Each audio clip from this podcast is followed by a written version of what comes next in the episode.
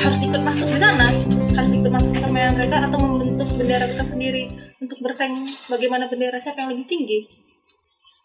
Cuman yang kenanya juga di sana tuh karena ketemu orang-orang yang kita tahu nih personalnya seperti apa. Ya jatuhnya jadi tiba-tiba dia kayak bawa Tuhan, bawa gini kayak aku tahu gitu. Kayak gitu idealisnya. Tapi kalau misalnya orang-orang yang memang progresif yang bakal naik kayak Bang Dani itu pas dia jadi apa ketua BEM kan dilepasnya benderanya apa juga sampai dia bermasalah sama internalnya sendiri. Aku tahu yang kayak gitu kan. Ya itu nggak masalah gitu. Dan dia ada pergerakan gitu. Ada yang digerakin dia. Memang ada yang ditunjukinnya dia untuk FDK-nya. Nah, di situ nggak terlalu masalah. Tapi karena yang mau naik orang-orang yang kinerjanya kurang loh gitu. Aku tahu kok kinerjanya gimana, sebatas mana. Itu yang bikin nggak sukanya. Anggaplah pribadi jatuhnya, ego pribadi. Dia nggak tahu baru di belakang itu semua. Ketika ente orang lihat CV kau dan ente pernah menjabat ini, itu bagian daripada list yang harus masuk. Iya. Itu bagian daripada list yang harus ente tawarkan di kemudian hari. Dan iya, itu benar. Yang dikejar. Benar, itu CV-CV yang seperti itu. Portofolionya kan yang diapa. Iya. Makanya. Terlepas daripada itu mau sukses atau enggak, itu urusan nanti. Karena itu dipandangnya semua itu adalah bagian dari proses. Nikmatin proses itu, mau sukses atau enggak, itu prosesnya. Itu yang kita kacamatanya. Sedangkan pemikiran aku yang kemarin tuh memang seperti itu aja karena aku tahu nih kan jatuhnya kan memang idealisnya kampus dulu, idealisnya mahasiswa dulu kan gitu ya. Kalau kau mau naikin bendera kalau bisa ilkom dulu nih, atau kalau kau bisa ngedongkrak ilkom dengan bendera kau ya bagus gitu, nggak masalah. Sementara di kampus itu nanti kita tandai itu dosen mana yang alumni, iya, tandai dosen yang alumni. Ada kan pendekatan emosional ideologis, pendekatan ideologis ya jatuhnya, karena dia dikaderkan, dia dibaptis dan segala macam. Itu pendekatan ideologis. Sama kayak Pak apa? Siapa lawan Pak Nurdin? Pak L. Kan HMI juga dia. Pak Nurdin tuh PI. Nah. Pak Nurdin HMI juga. I don't know. Kalau Pak Nurdin aku nggak tahu tuh. Pak eksternal juga dia. Dia eksternal juga tapi aku nggak tahu. Tapi aku tahu yang kayak Pak L itu HMI juga, apanya juga. Ya sebetulnya gak masalah. Di situ yang aku bilang gak masalahnya itu kalau misalnya ini dengan bendera ngedongkrak apa ilkom juga nih, atau mau disejajarkan pun nih, tapi naiknya sama-sama, oke, gak masalah. Tapi bisa, mungkin ada matahari terbit di dua satu ini kan. Ya cuman jatuhnya kan lebih kayak ini gak ada progresif sama sekali. Mereka tuh memang incarannya oke nih.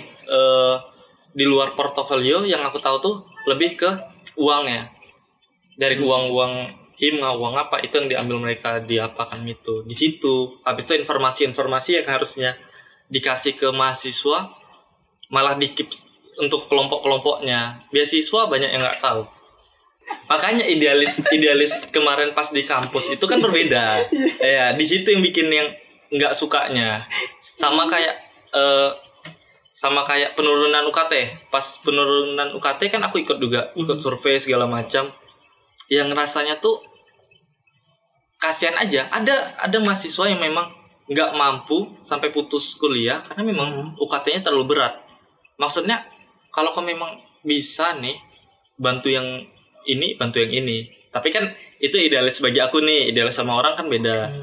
Ditambah kayak dapat beasiswa, apa beli HP, beli motor. Ya maksudnya kan itu bukan kepentingan untuk kampus ya gitu.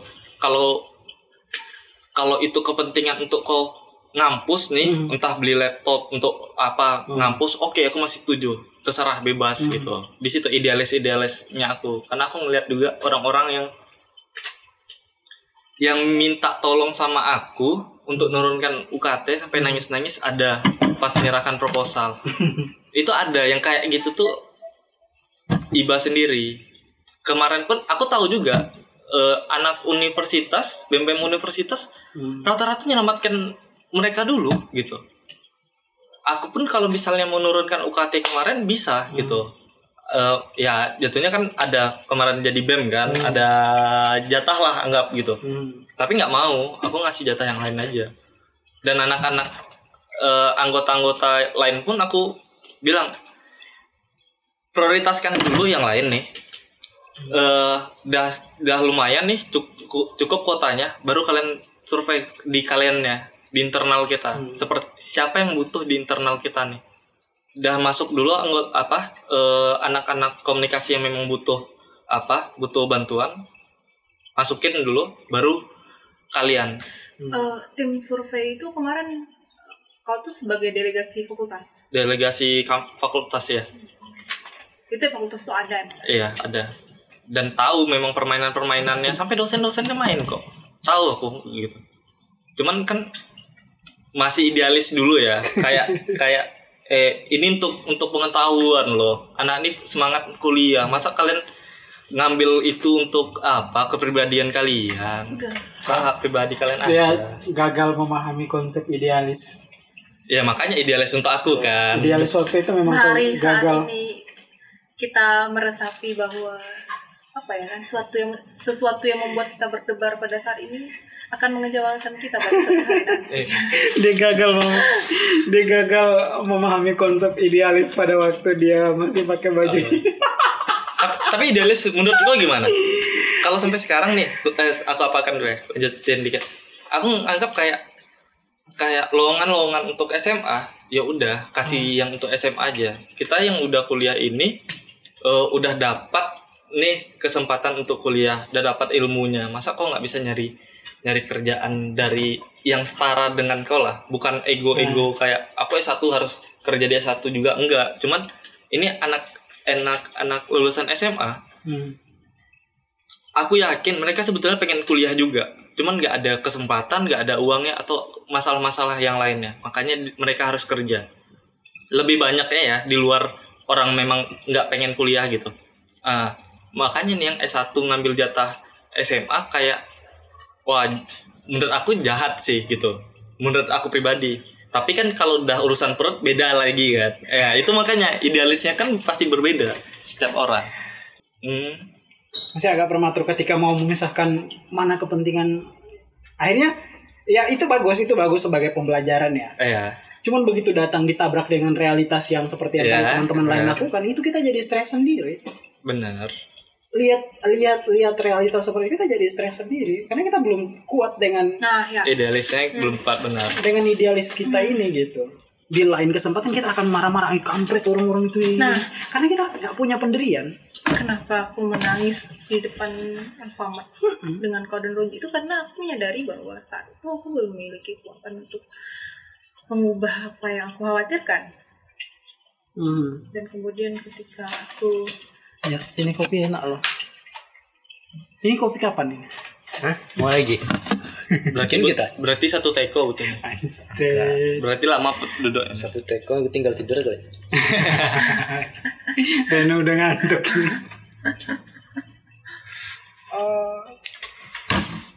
Dan ketika seiring berjalannya waktu aku menemukan benturan, maksudnya bukan benturan, kenyataan-kenyataan seperti lagi, daripada aku menyakiti diriku, meracuni hati dan pikiranku, ya sudah.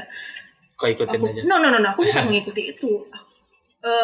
Katakanlah aku gerah dengan seperti itu. Ketika tidak ada,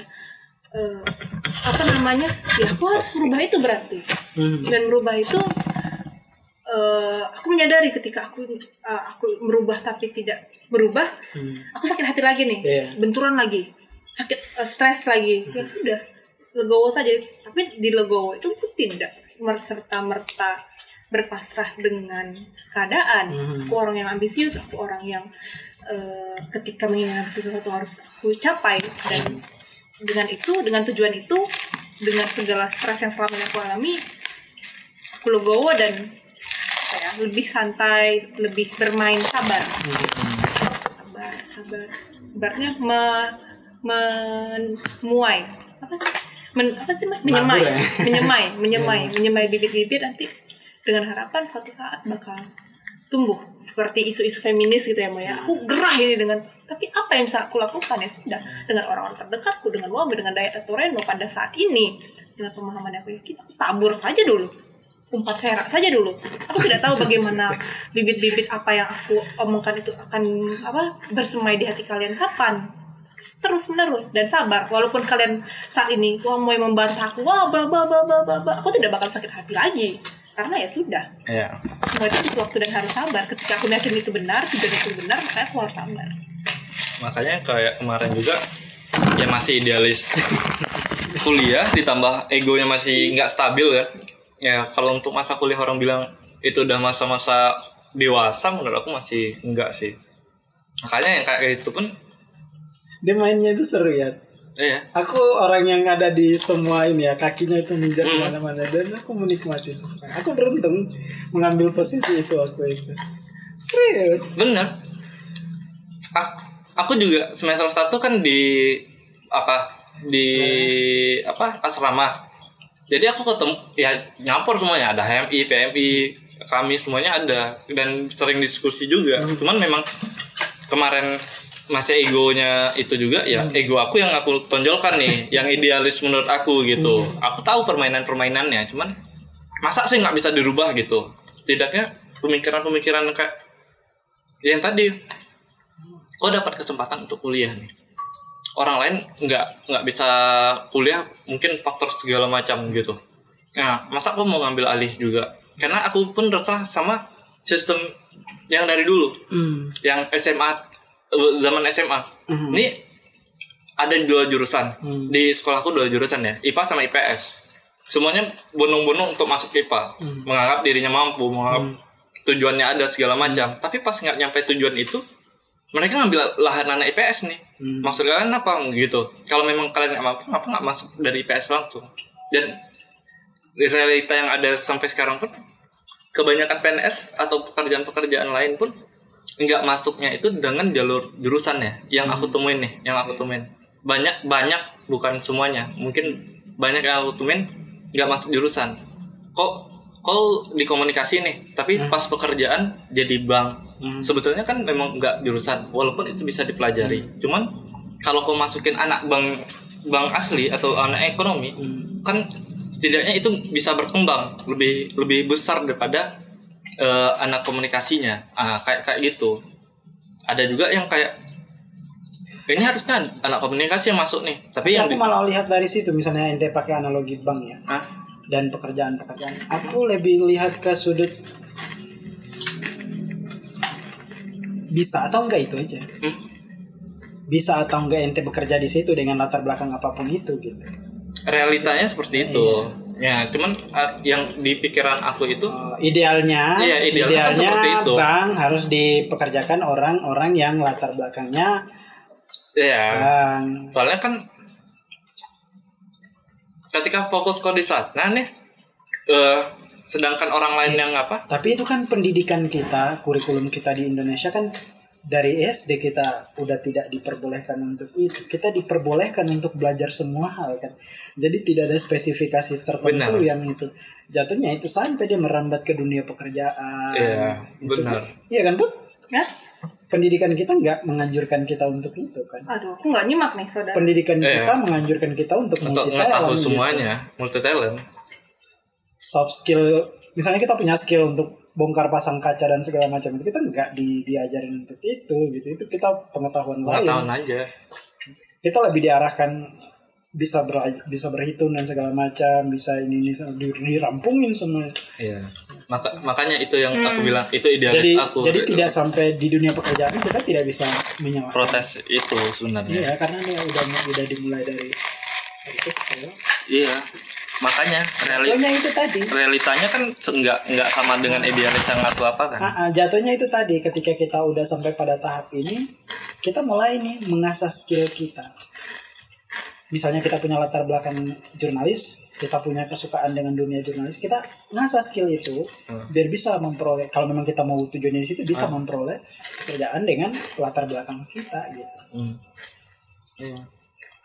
Karena ada juga tuh orang yang tidak punya minat di dunia jurnalisme, tapi karena dia itu ada satu dan lain hal, peraturan kampus yang bikin seperti itu, mau tidak mau dia kebuang tuh ke jurnalistik misalnya gitu kan.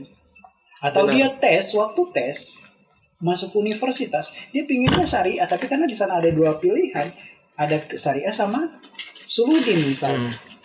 Yang dia lulus di Usuluddin, mau tidak mau dia harus kuliah kan. Oh iya deh. Jadinya ini tadi ini pertimbangan-pertimbangan yang harus di kalau misalnya pakai pendekatan itu, ini pertimbangan-pertimbangan yang harus diperhatikan. Dilihat sebagai latar belakang. Ini enggak stres-stres amat gitu. Ya Mas. Ya. Sebenarnya di sekarang ini kita berdiskusi ini kita sudah tahu harus melakukan apa dengan ketika kita melihat oh ini salah nih, oh ini seharusnya tidak seperti ini nih di sistem pendidikan. Cuman tidak ada kuasa. Jalur untuk membuat itu tidak ada, bukan tidak ada, mungkin belum ada atau kita belum bisa membuat apa yang kita katakan ideal. Bagaimana dalam sistem pendidikan kita berbicara sistem pendidikan yang ideal, aku juga pengennya setiap orang mahasiswa atau mahasiswi ini mereka fokus aja dengan bidang pendidikan mereka. Bukan fokus untuk bagaimana ketika mereka menjadi seorang pekerja nanti, ketika idealku ya menjadi seorang pekerja ketika nanti mereka fokus udah semester 10 nih bingung ntar mau kerja di mana, tapi mereka fokus untuk aku harus buat apa di dalam dunia yang aku geluti ini, aku harus menciptakan inovasi apa di dalam ini, aku harus buat wadah yang seperti apa, dan kemudian kampus memfasilitasi hal tersebut. Mereka yang akan mencari kita atau kita yang bakal menciptakan wadah tersebut. Nah seperti itu. Dan konsep yang tadi aku bilang itu alasannya tuh karena ini juga. Poin kita. Oke, kita menambahkan kopi, saudara-saudara. Iya, belum kita cukup sampai jam 1 ya karena kopinya nambah. Iya. Masih ada 2 jam lagi kan. Sama kayak kita kalau main di jurnalistik atau pas kuliah di jurnalistik, berarti poin setidaknya kok udah agak 3 langkah di jurnalistik nih gitu. Iya, kok tiba-tiba beda. Kok main ke ekonomi. Susu ya. Kan berarti kok harus kembali di start awal nih. Sedangkan kalau misalnya kok lanjut di jurnalistik kok bisa lebih ke 5, 6, 7 gitu. Ngerti nggak? Berapa langkahnya itu? Kayak main di ular tangga, karena kau kuliah di jurnalistik kau udah di kotak kelima nih. Sedangkan kalau misalnya pas pekerjaan dapatnya itu di ekonomi, kau kembali di start awal kan. Kau harus belajar lagi tentang ekonomi seperti apa, kau belajar lagi untuk nyampe 5 lagi di ekonomi. Sedangkan kalau kau lanjut di jurnalistik, kau udah di kotak kelima, kau bisa lanjutin ke 6, 7 kan. Harusnya kan lebih berkembang cepat gitu, bukan ingin hal yang harusnya udah dipelajarin di kampus. Itu yang pemikiran idealisnya gitu. Yang sebetulnya yang pengen, karena kau udah ada basic jurnalistik, kenapa nggak dilanjutin jurnalistik aja biar bisa lebih cepat langkahnya gitu. Pemikirannya di situ, aku alasan-alasannya itu. Soalnya kayak yang sekarang juga banyak kawan-kawan ikut komunikasi nih, tiba-tiba ke teknik. Karena memang ada kesempatan kerja di sana kan. Kembali ke realita, perut butuh apa, makan, ya dia masuk aja. Cuman dia pasti ngulang lagi kan, belajar lagi tentang ini, belajar lagi segala macam. Padahal kalau misal dia lanjut di komunikasi dan apa, itu bisa naik lebih nih gitu. Di situ yang aku pikirkan. Makanya itu yang menarik itu dibilang. Sayangnya kita itu nggak belajar filsafat dari SMP, SMA. Itu kita nggak dianjurkan. Bukan nggak dianjurkan, kurikulum kita itu sedikit menawarkan filsafat. Karena kalau misalnya kita pakai pendekatan itu dari masa itu, begitu datang kuliah itu kita tinggal mematangkan saja. Jadinya tadi kita mau lompat kemana itu kita udah punya landasan berpikir yang sudah lumayan matang. Misalnya kita mau lompat ke ekonomi, kita udah tahu konsep berpikir dalam dunia ekonomi seperti ini, dengan kemudahan literasi akses untuk sampai ke pengetahuan ini yang hari ini tuh makin banyak, itu makin mempermudah sebenarnya. Iya. Makin mempermudah. Aku sudah singgung ekonomi di awal tadi ya. Iya.